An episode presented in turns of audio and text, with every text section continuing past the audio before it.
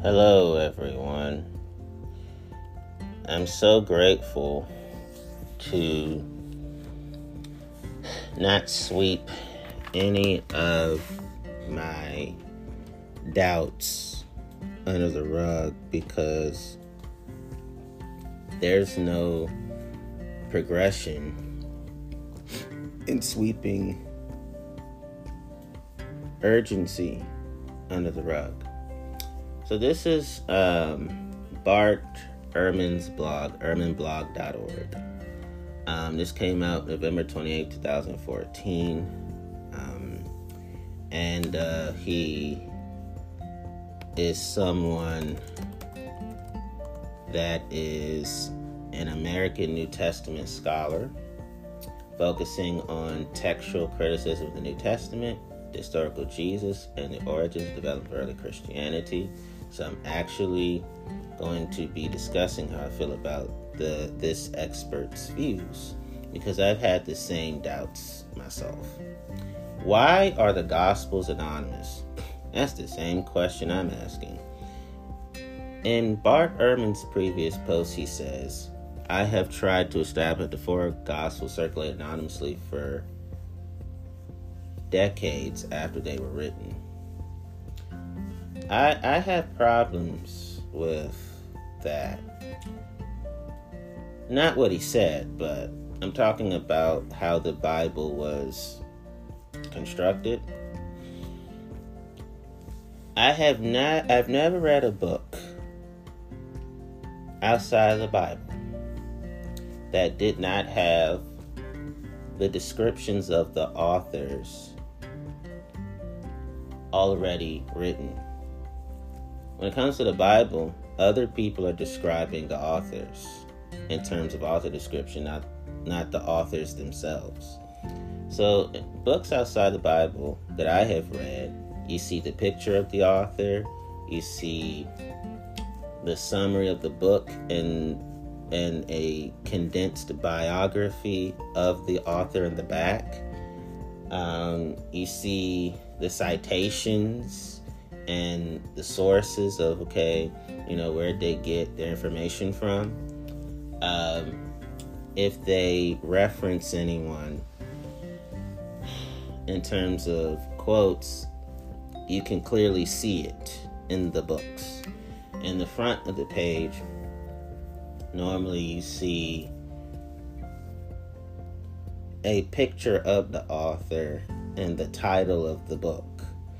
And the authors tell you why they put this book out there to be written and published. So, a book of a canonical literature, I should say, or you can call it ancient anthology about God.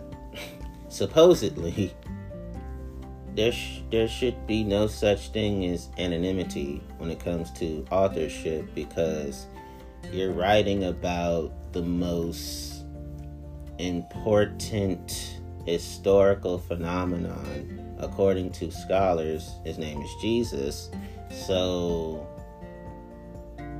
why be secretive?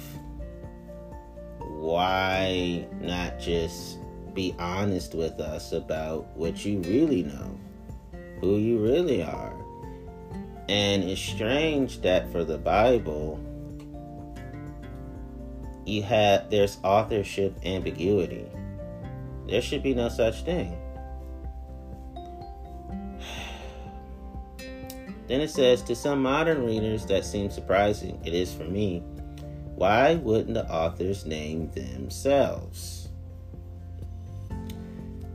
It reeks of a political agenda, a racial agenda, environmental agenda, a social agenda, a cultural agenda, an economic agenda.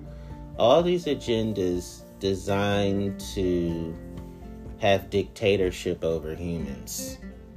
So, in other words, the agenda is actually dictatorships. They wanted racial dictatorship, political dictatorship, economic dictatorship, social dictatorship, um, cultural dictatorship, and you know, environmental dictatorship.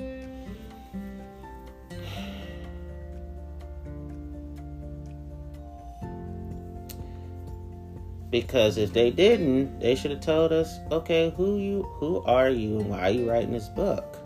Well, how come translators have to tell us the missions of your book? Why don't you mention men- the missions of your own book? You're the author, not the translators. I'm sorry, mistranslators. Then it says, Surely they named themselves, didn't they? The clear answer is no. They did not. But why? Yeah, that's problematic for me. I it, I have a difficult. It's like I it's hard. I can't fully trust a book that doesn't even give us the basic uh, literary courtesy of telling us the lives of the authors and how it relates to what they're writing about regarding Jesus. there have been a number of theories put forth over the years. Possibly, why do we gotta have speculative theories when it comes to the Bible? They they're they're saying that God is all knowing. So why not give us the fundamentals of knowledge instead of well it could have been this person. It could have been that person that wrote it or the other person that wrote it. No. When you write a book it is okay to understand that thousands of years later people are going to have questions why not answer our questions in the ancient era. So when we read the book, we barely have any questions because it's like, wow, this is really a book from God. Because every question we have in our modern era about the Bible is fully answered in all the 66 books. It's like when they say that the Bible fulfills prophecies, I'm like, I'm iffy on that because if you're not even willing to tell us who you are, then I can't fully trust every word that you say. It says, possibly the most popular one, popular theory, at least it's the one I've heard most often, is that the gospel writers thought that that was that what was the most important was the message they wanted to convey about the life, teachings, death, deeds, and resurrection of Jesus.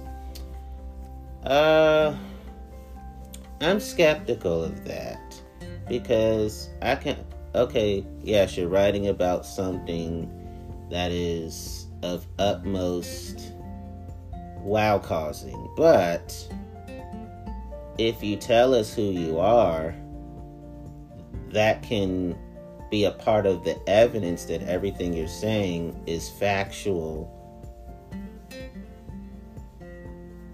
and of proof. Okay, we need to know who was with Jesus and give us all the archaeological evidence and recorded in the scriptures, give us all the biological evidence and recorded in the scriptures, and uh, give us all of the mathematical evidence and recorded in the scriptures, uh, give us all the historical evidence and put it in the scriptures. Make sure you have historians overwhelmingly contributing to the book, the Bible, and say, okay, yes, this is what he looked like, this is what he sounded like. Yeah, these miracles happened. I'll tell you what was said about Jesus after the miracles, and you know, I, I can tell you the names of the synagogue leaders. I can tell you where the synagogues were located, what street they were on, what the synagogues looked like, what was it like to see Jesus preach in front of people in these temples and synagogues too, what these temples look like. Um, and why not tell us, hey, even though synagogues were said to be for men only, because Jesus was popular with women, the women showed up at synagogues anyway. Why not just say those type of things? Why not say, okay, this is what Peter looked like and sounded like. Give us the basics of Peter personality. Do that for the other disciples and say, okay, this is, you know, this is what Mary Magdalene had to say. Um, this is what Joanna had to say. Is what Sa- Salome Salome had to say. You know, S A L O M E. Uh, why not just mention what Mary Bethany, what she had to say? Come on, a book written completely by men and no women can be a part of the evidence by saying, why not wrote why not have them write what they wrote? Historians can write what they wrote, and they all provide evidence to what they're saying and record it in the book. And why not go, okay, let's get Pilate to write. Let's let's get Pilate's evidence. Let's get Cai- Caiaphas's evidence. Let him write down what he thought. And why not do that for King Herod and Herodias? And John the Baptist. Like, why not have them record their evidence in the book? Even if they didn't favor, even if Cai- Caiaphas and King Herod and Pilate weren't were unfavorable to Jesus, we need to know what they felt too, because it gives us the full picture of this is how Jesus impacted people. And why not have Jesus write his own thoughts? Why not have him describe himself for himself?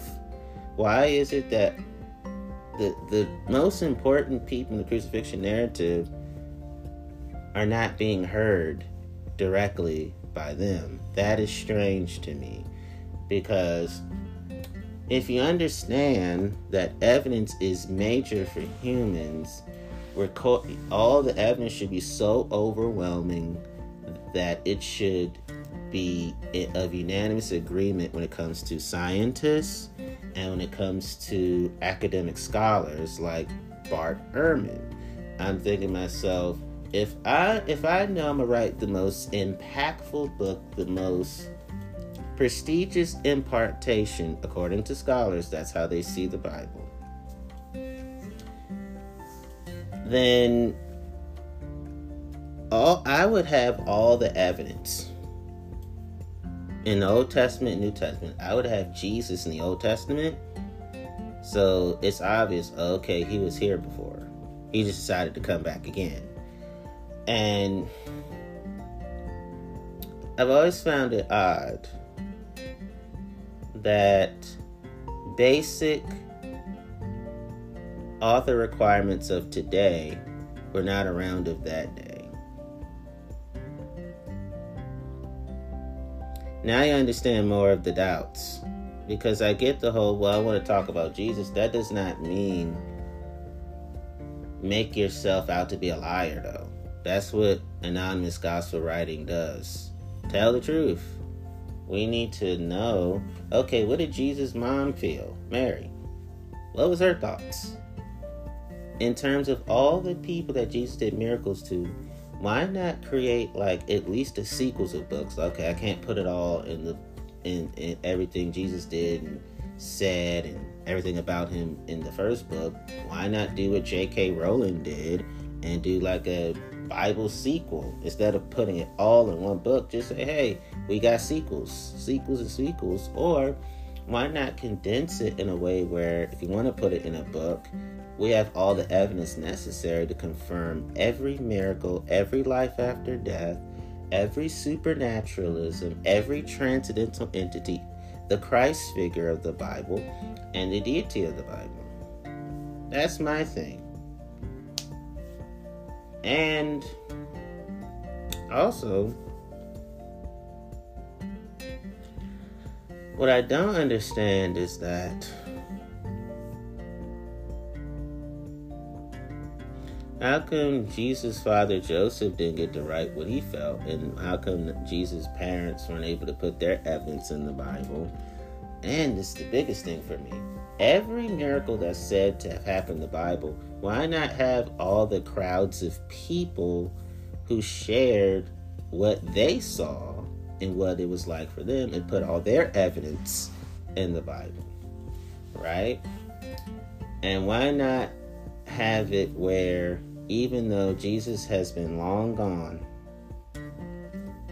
why not say, hey, supernaturally, I'm going to make sure that all the witnesses to me, my teachings, my parables, and my miracles, they leave down their age, their names, their height and weight description, their personality type, and how my miracles made them feel, how my parables made them feel, how my teachings made them feel. What was it like to interact with me at the marketplaces? What was it like for she for women to find Jesus attractive. They did. He had women disciples, and they still find him attractive. He still has women disciples. So why not talk about those things? What was it like for Jesus to talk to women in public, in front of other women, in front of other, in front of men? You know, well, you know, why not the woman who was said to be caught in adultery? Um, why not have her story written? Why how come there's more unnamed women than unnamed men? I find that to be profoundly misogynistic and dis- and extremely sexist to me. Then it says, then Bart says the authors did not want their own persons to quote unquote get in the way of the message, and so they wrote their gospels anonymously. I'm disputing that because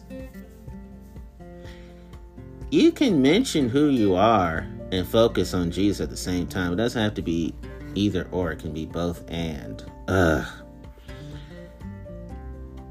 In rough outline, I suppose that might be true, but I would refine the idea a bit myself as I will in a moment. Before doing so, I should respond to an objection to this view. Most of the other books of the New Testament identify their authors Paul, Peter, James, Jude, etc. Okay. Um,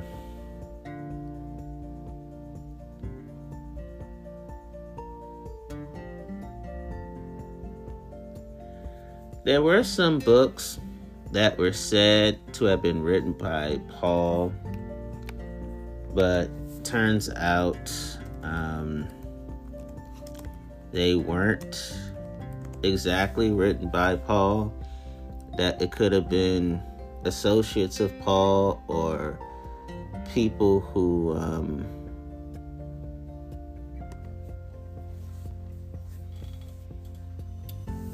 who wanted to make themselves relatable to Paul. So, not every book said to be about Paul um,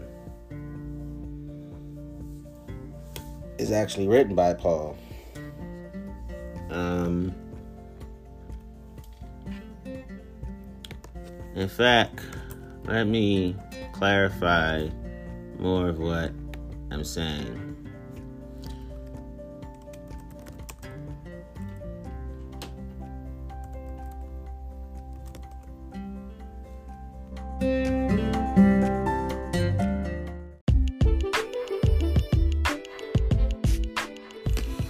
Example, there are two examples of pseudonymous letters written in Paul's name, apart from the New Testament epistles, the epistles of the Laodiceans and Third Corinthians. The epistle to the Hebrews is actually anonymous, but has been traditionally attributed to Paul. The church father Origen of Alexandria rejected the Pauline authorship of Hebrews, instead asserting that although the ideas expressed in the letters were genuinely Pauline, the letter itself had actually been written by someone else. Most modern scholars generally agree that Hebrews was not written by the Apostle Paul. Various other possible authorships have been suggested. So, authentic Pauline epistles are undisputed, which are the first epistle to the Thessalonians, epistle to the epistle to the Galatians, uh, first epistle to the Corinthians, second epistle to the Corinthians, epistle epistle to the Philippians, epistle to Philemon, epistle to the Romans. Then you have Deutero Pauline epistles, which may be authentic, uh, according to scholars, which are um, epistle to the Ephesians, epistle to the Colossians, and second epistle to the Thessalonians. Then the pastoral epistles, probably not authentic, which are disputed by uh, the scholars Our First Epistle to Timothy, Second Epistle to Timothy, and Epistle to Titus. Anonymous sermon, not Pauline, which is definitely disputed by the scholars, is Epistle to the Hebrews. So you do have pseudonism in the Bible.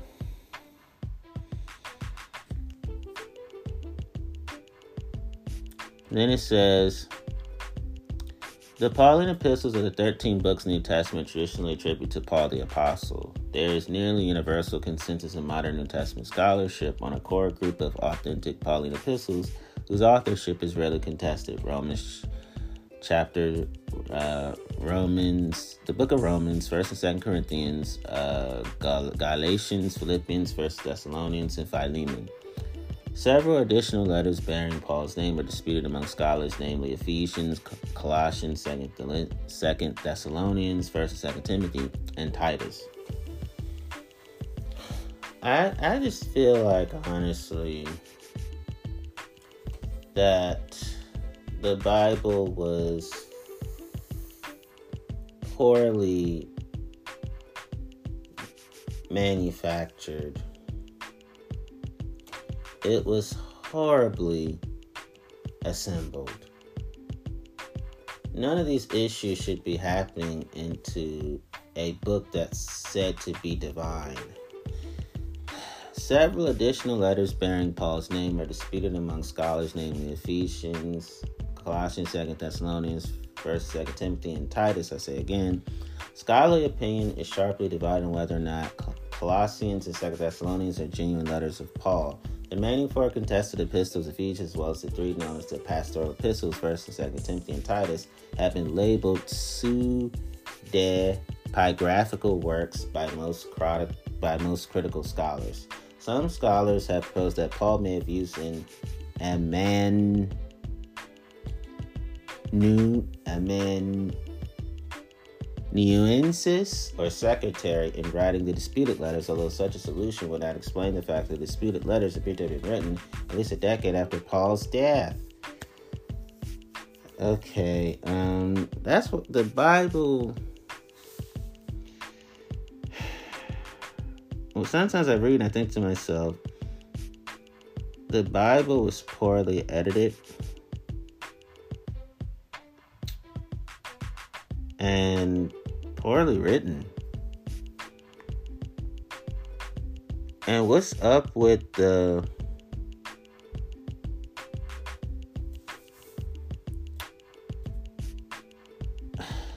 making it look like there's biblical pl- plagiarism, you know, because when you have unknown authorship, you make it there's this whole well plagiarism can actually be a possibility for the Bible. I'm borrowing, but I'm actually stealing. I'm gonna pretend to be Paul, but I'm not him. Huh?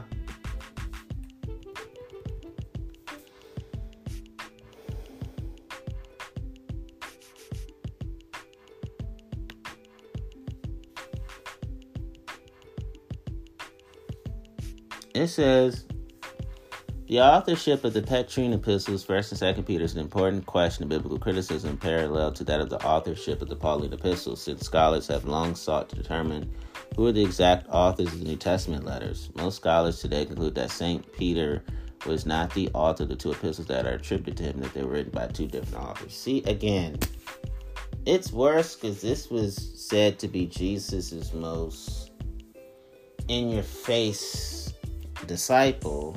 So I would say the book publishers of our day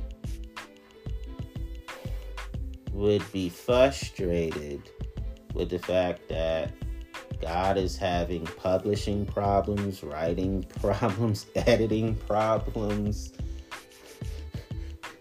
uh, translation problems, transliteration problems, uh, Bible version problems. I mean, come on. Jesus, I mean, Jesus is said to be for the blind, as they're called in the Bible, but you didn't think to make Braille Bibles back then? Whew!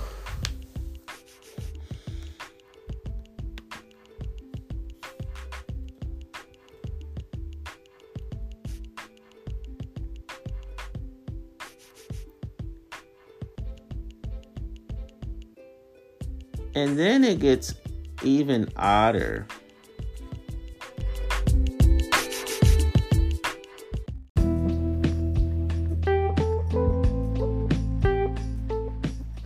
It gets even worse, like I say again, because then there's Mosaic authorship, which is the Judeo Christian tradition that the Torah, the first five books of the Hebrew Bible slash Old Testament, were dictated by God to Moses. The tradition probably began with the legalistic code of the book of Deuteronomy, Deuteronomy codes, and was then gradually extended until Moses, as the central character, came to be regarded not just as the mediator of law, but as author of both laws and narrative. Every time they say tradition, I think to myself, it's about to be shredded.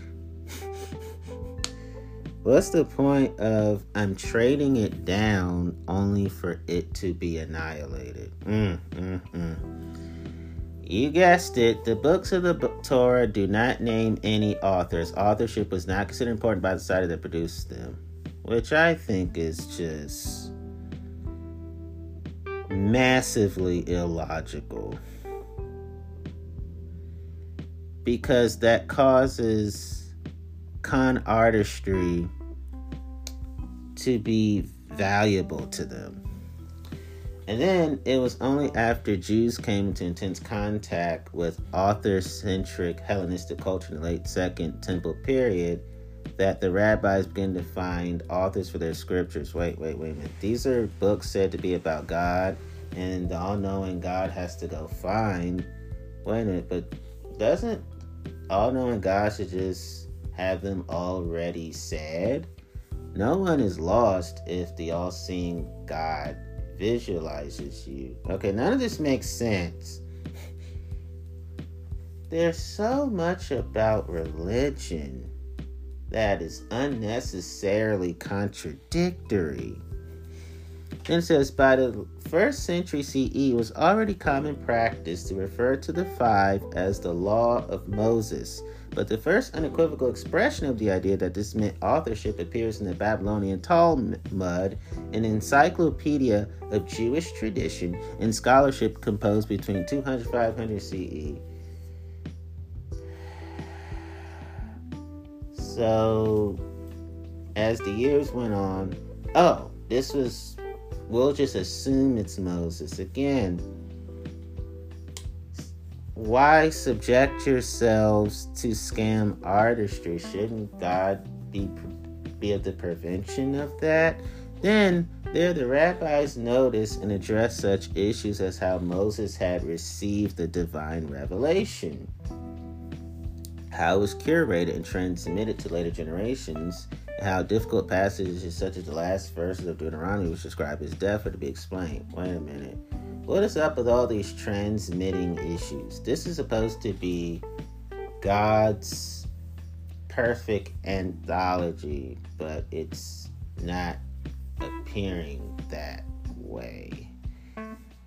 And difficult passages shouldn't they be incomprehensible or understandable to the human mind?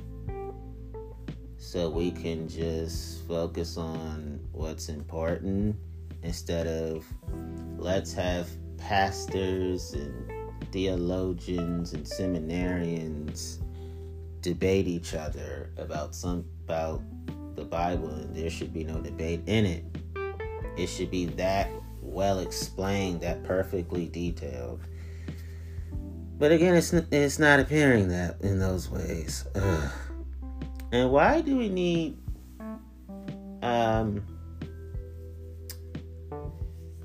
religious leaders to tell us what God says? Why can't we just have God tell us what God says?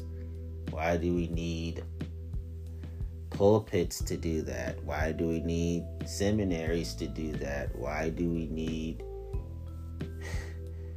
uh, those with doctorates in theology and master's divinity to do that? Why do we need humans to do what God can clearly do all on God's own?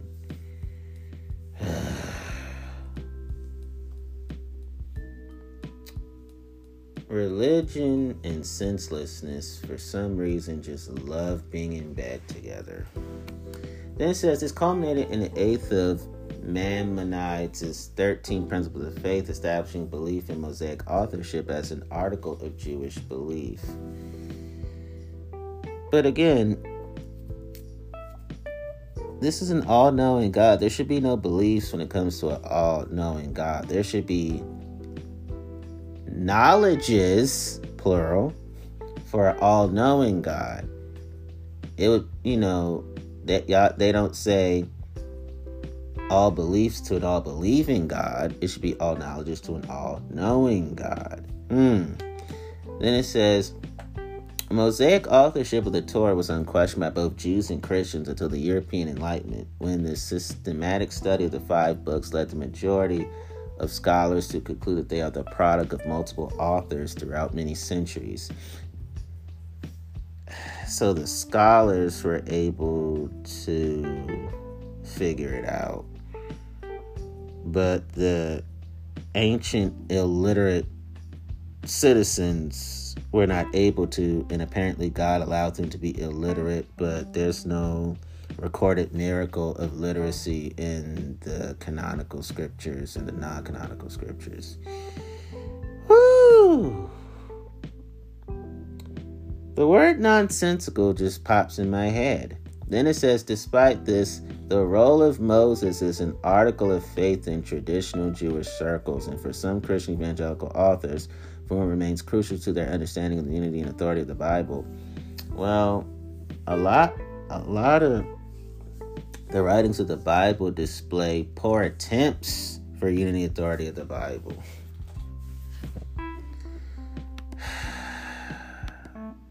Let's get back to Bart Ehrman. And most of the later Gospels have names attached to them the Gospel of Peter, the Gospel of Thomas, the Gospel of Philip, the Gospel of Nicodemus, etc. These authors are not afraid of having a person get in the way of the message, so why were the Gospel writers? Um, this is just again, um, why? But if it's, but if the word gospel is attached to Jesus and the authors shouldn't have their own gospel, they just should just say the book of. Don't say the gospel of because then people think Peter's God, Thomas is God, Philip is God, Nicodemus is God, Moses is God. When you put gospel, it makes people worship the biblical authors. It does not make people glorify Yahweh. So this is a that stimulates bibliolatry. Bible worship, making the Bible God over God. So I think it's blasphemy to say the gospel of, but you're not the you're not the centrality of the gospel, and it's supposedly Jesus. Mm, mm, mm. Yes, it is possible to make the Bible writers God. Lots of people who call themselves Christians do that every day without ceasing. Then it says, so why were the gospel writers? Several points need to be made on this score. Um, let's get to it. The writings of the New Testament that in which the authors quote unquote do identify themselves are genres in which this is typically done. Letters, example of Paul, of Peter, and Apocalypse is John. I'll be arguing below that the gospel writers saw themselves as writing in a genre that did not require a self identification of an author. See, here's the thing modern people, we are into blunt honesty and visualized actualities. So when you don't identify yourself, who knows you what if a detractor of Jesus made it look like he was for Jesus? What if a hater of Jesus made it look like she was for Jesus? What if a naysayer of Jesus um, was basically saying, let me write things to lie to people and have them convinced that, see, this is all true. Because that's why a lot of scholars say there could that, that there are forgeries attached to the Bible. Because what if people who wanted to um, instill Christian nationalism said, okay, let's hide. This is the best way to hijack Christianity in the church. Let's not tell people who we really are so we can um, destroy the church and Christianity by simply making it look like we're for them. In actuality, we're going to tell lies, we're going to deceive them, and this is our bullshit artistry. And we're going to do what we can to control Jesus and the religion said to be in his name and the house of worship attributed to him, which is the church. I don't I don't see ancient people not doing that. I mean, it's it's people who are empire minded will go, okay, I'm gonna make the church my empire, not Jesus's empire. So I'm going to be private needlessly about who I am as a writer. Uh, come on now. That and the in that and that helps me understand more of why there's so much plundering and stealing and raping of women and and thievery of economies by the Roman Empire because I think that they hijacked the Bible by saying, shh, okay, this is what we're going to do. We're going to dupe people who can't read, who can't write, who have no critical thinking skills, and they lack discernment. That's what it looks like when you're anonymous.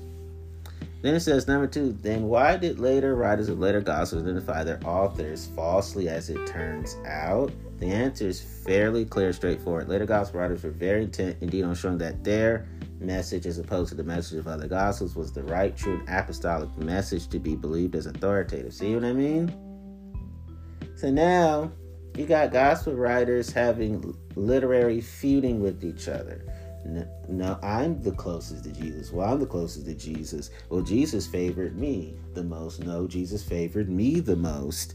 And um, my gospel is infallible. Your gospel is fallible.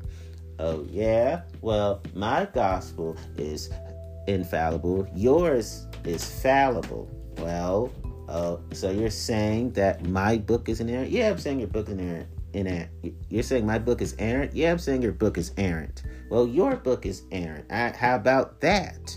Mine is inerrant. No, mine is inerrant. It's whew, to provide an authoritative account for their own book in light of the fact that there were other books with other messages floating around. The later authors produced forgeries claiming to be an apostle, Peter, James, Thomas, etc., when in fact they were not that wasn't a problem with the earlier gospels. When Mark wrote his gospel, he felt no need to establish that his book, as opposed to others, was apostolic. There were no others.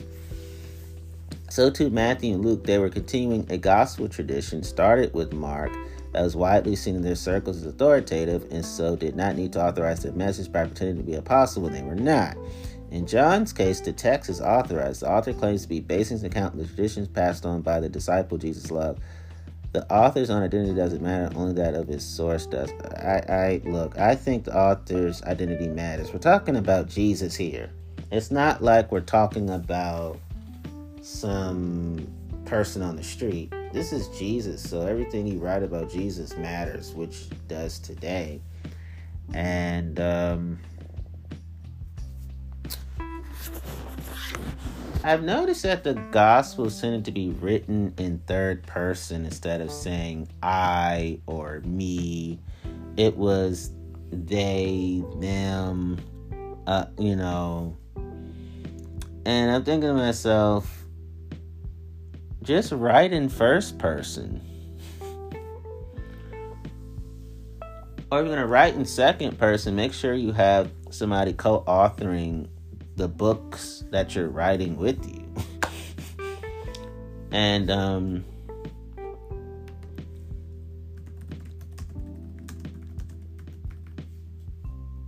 and, um,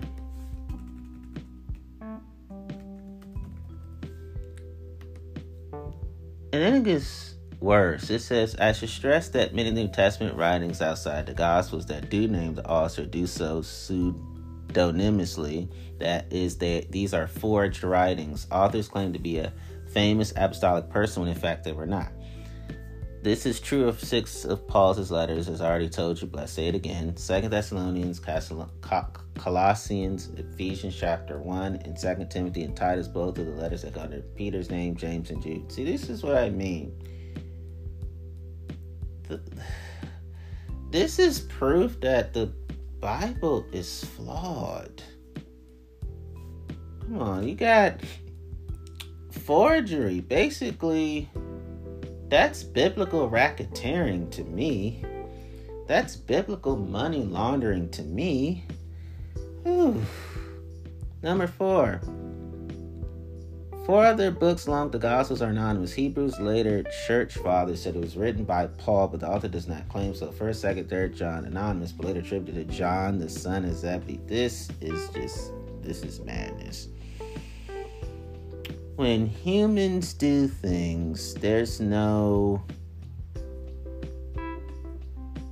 way that there won't be any contamination which means that there is biblical contamination. I didn't make it that way, they did. So then it says, so now I'm back to the question why would the gospel writers not identify themselves? Again, I think the popular answer is, is in essence right. They saw no need to do so, which I strongly disagree with, also for this new reason.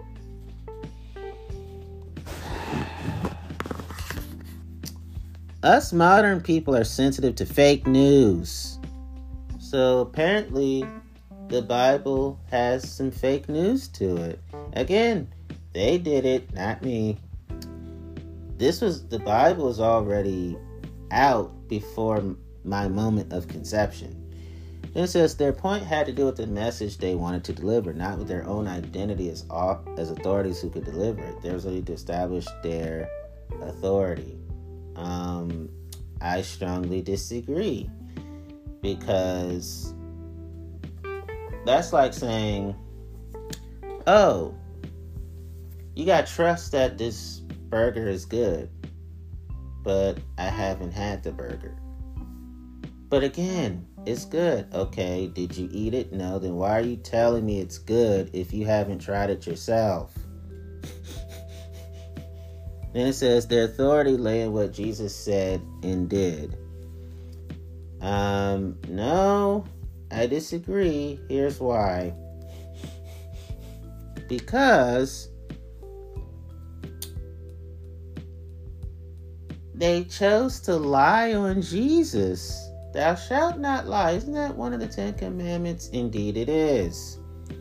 It was only later when Christians had lots of gospel accounts before them with varieties of perspectives represented that it was important to stress that this, that, or the other gospel was the one that got it right. See, now the Bible writers caused a lot of Christians in self description to have this addiction to being right, this right addiction. That explains the far right. Mm, so there was biblical fascism and the forgeries and the pseudonymous authorship and anonymous authorship are forms of biblical fascism. Aha.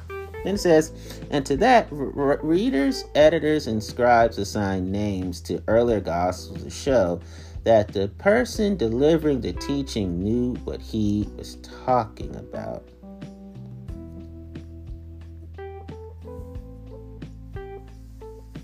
And later, gospel writers made these claims for themselves, maintaining that they were relatives of Jesus' brother James or his brother Thomas or disciples Peter, Philip, and so on.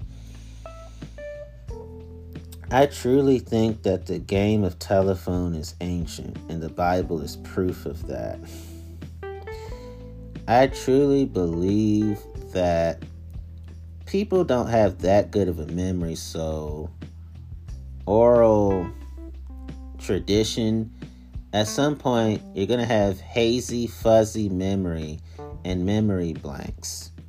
Plus, I'm pretty sure Alzheimer's and dementia existed back then. They just didn't know the names of it until us modern people today. But there's going to be memory lapses, and it shows in the canonical and non canonical scriptures. I don't understand. If I'm to write, if I'm to have humans write books about me, then it's better if I write it myself because it'll be perfect if I do it because I'm God. But if I have humans do it, they're going to fuck it up. then it says, but I think there may be one other thing going on with the New Testament gospel that led their authors to write their accounts anonymously. I never seen this suggested in scholarly literature before, which either means I came up with it myself, in which case caveat lector or I haven't read enough scholarly literature. It is this. I think when Mark was writing his gospel, he was imagining that he was continuing the story that he inherited from the Hebrew Bible. As you know, the final prophet of the Hebrew Bible, Malachi, ends by promising that Elijah would be coming before the day of the Lord. And how does Mark begin? By describing the coming of John the Baptist in the guise of Elijah. Mark is a continuation of the narrative of the Hebrew Bible. But Mark didn't fully understand, apparently, that words attributed to him was going to cause family divisiveness and cable news network wars that we're seeing today, and that Jesus and the Bible authors have been hijacked by the religious right. So Mark didn't know that. God didn't tell him that beforehand. This is all a biblical hot mess. But as you probably know, the Hebrew Bible and the sequence of books given in the original Hebrew does not end with Malachi, the final prophet, the way the English Old Testament does. It ends with Second Chronicles, a narrative book that describes at the very end the fall of Jerusalem to the Babylonians and then the promise to rebuild the city by the Persian king Cyrus. There has been sin and destruction, and the promise of restoration told in a historical narrative. And Mark picks up the story at that point with the coming then of the Savior Jesus.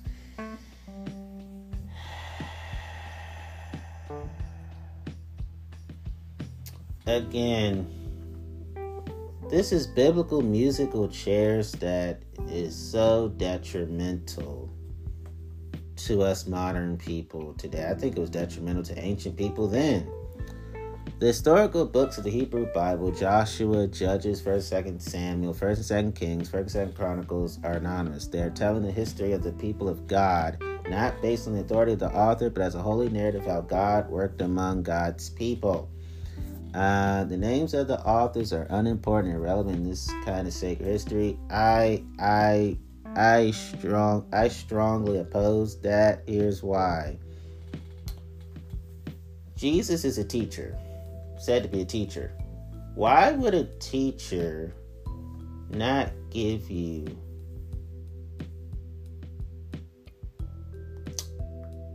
intellectual virtues to go, wait a minute, if it's anonymous, maybe I shouldn't trust it because I, this could be a biblical Ponzi scheme. because if I trust something that has not been proven, wouldn't that make me a slave? Wouldn't I have it no different than an inmate? And doesn't that reinforce biblical gullibility? Wouldn't that make me a biblical zombie? A scriptural res- Resident Evil? Mm. Then it says, Mark continues the sacred history and, like his predecessors, tell his story anonymously. Matthew, Luke, and even John do it in their own ways, and also as a result, tell their sacred history in the person of Jesus anonymously. I don't think it's surprising at all that they did not reveal their names.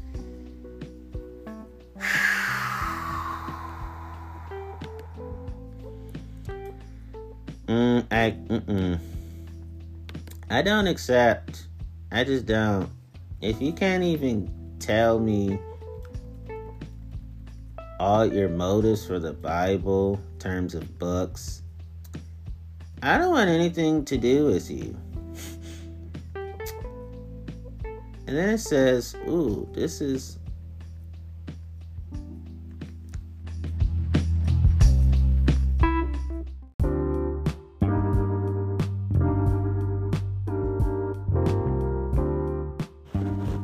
The Bible was not written in the language of the participants. The question of the Bible's authenticity hangs to some extent on the background of those who authored it. The problem for the Bible is that it was written mostly in a language that was different from that spoken by the cast of characters or the local population. This also indicates that it was written in locations that were probably quite distant from the scenes of the action. Uh,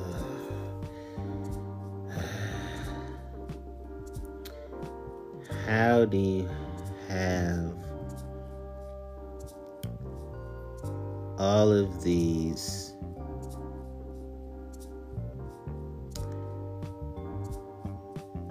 biblical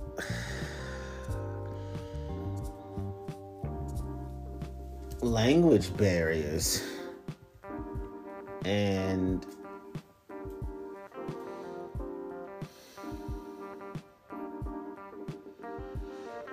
how do you have all of these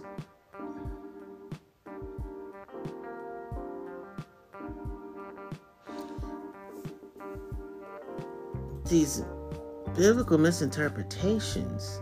Should be should a book about shouldn't books about god be easily interpreted?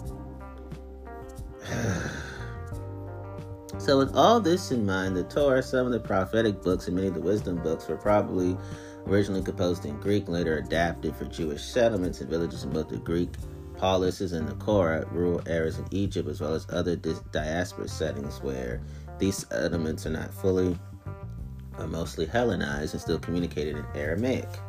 There are perhaps some narratives that were originally composed in Hebrew, such as First Maccabees, Esther, although it seems more likely composed originally in Greek. The debate continues. Ecclesiastes, although some debate on this continues, the dating ranges from the 5th to 3rd centuries BCE in some of the prophetic books. Virtually all of the Deutero, Deuterocanonical books of the Hebrew Bible were not written in a Semitic language. Semitic language, rather in Greek. Additionally, um, the New Testament scholarship had for a long very long time thought that the original com- composition of some of the Gospels, if not all of them, was in Aramaic, reflecting eyewitnesses. I'm sorry, I gotta read this again because this this is just basically a biblical shit show. I just gotta say it. Ugh. Let me get back. Additionally, New Testament scholarship had for a very long time thought that the original composition of some of the Gospels, if not all of them, was in Aramaic, reflecting eyewitness authorship, which no longer is assumed. Today, it is understood that the Gospels are not the works of eyewitnesses writing on historical events, but also literary creations composed by anonymous authors with very different motivations. The Gospel narratives, like many of the Old Testament literature, were written in Greek. All of Paul's letters and the various pseudonymous epistles and revelations were also written in Greek, and probably most of the Gnostic literature found at Nag Hammadi were also originally composed in Greek and then later copied into Coptic, the language we currently have most of them in today, although some Greek fragments remain for some of them. Wow. So the Bible is biblically fragmented, or should I say biblically fractured. The language adaptation of the texts reflects the adaptation of the interpretation by the authors of other narratives. It is all relative, represents the times and culture of the day. The Bible would be viewed as being more reliable if it was written predominantly in Hebrew and Aramaic. That being not the case elevates the probability that it contains a lot of non eyewitness fiction. So, so the Bible does possess some mythological folklores.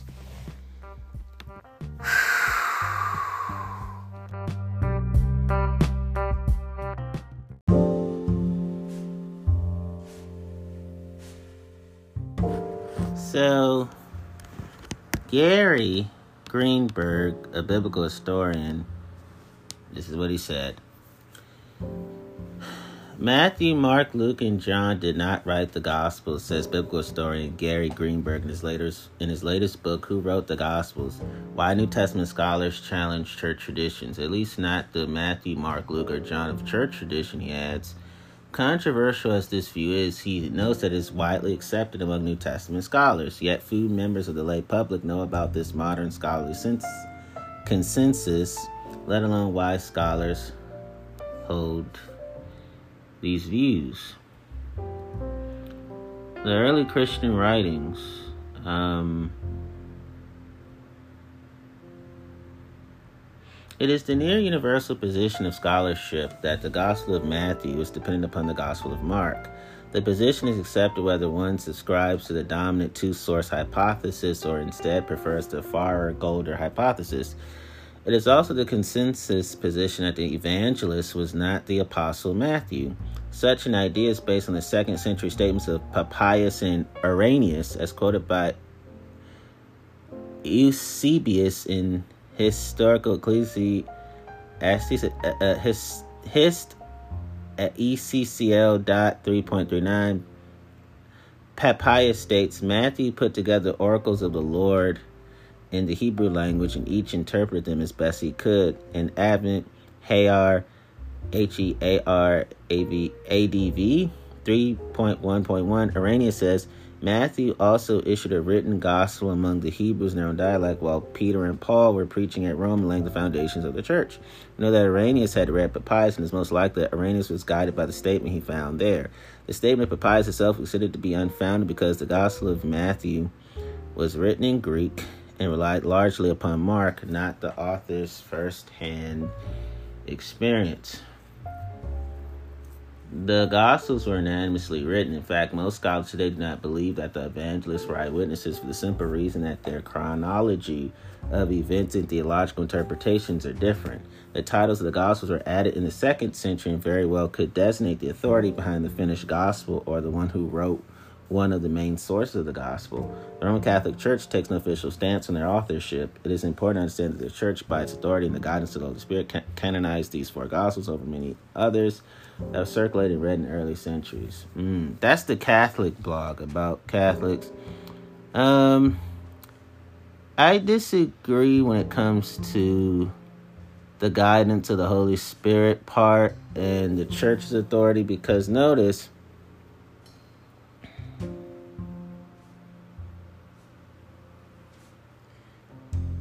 it's it's the biblical way of selling pipe dreams, the biblical way of gassing people up. It's the biblical way of delivering broken promises to people. I don't think uh, the Holy Spirit anything to do with the biblical mind control of the authors. Um, you notice it says the church's authority but it does not mention Jesus' authority. Jesus is not the church, and the church is not Jesus. So the Roman Catholic Church doesn't doesn't take the scholarly stance on their authorship because that means that they will no longer be an economic powerhouse. And it says Roman Catholic scholar Raymond Brown, who very much believed in the bodily resurrection of Jesus, that the author of the Greek gospel was John Mark, a presumably Aramaic speaking Jew of Jerusalem who had early become a Christian, it's hard to reconcile with the impression that it does not seem to be a translation from Aramaic. that it seems to depend on oral traditions, perhaps already shaped sources received in Greek, and that it seems confused about Palestinian geography. Introduction to the New Testament, pages 159 to page 60. Raymond Brown says, No gospel identifies its author. The common designations placed for the gospel example, the gospel according to Matthew stem from the late second century, represent an educated estimate of the authorship by church scholars of that period who were putting together traditions and guesses pertinent to attribution. attribution. To this, a caution must be added. The ancient concept of authorship was often less rigorous than our own, at times amounting to identifying only the authority behind a work, however distant, rather than the author. Among the four, John manifested the most detailed knowledge of Palestine. Jesus did not write an account of his passion, nor did anyone who had been present write an eyewitness account. Available to us are four different accounts written some 30 to 70 years later in the Gospels of Mark, Matthew, Luke, and John, all of which were dependent on tradition that had come down from an intervening generation or generations. That intervening pre gospel tradition was not preserved, even if at times we may be able to detect the broad lines of its content. When we seek to reconstruct it, or even more adventurously, the actual situation of Jesus, of Jesus himself, we are speculating. Mm.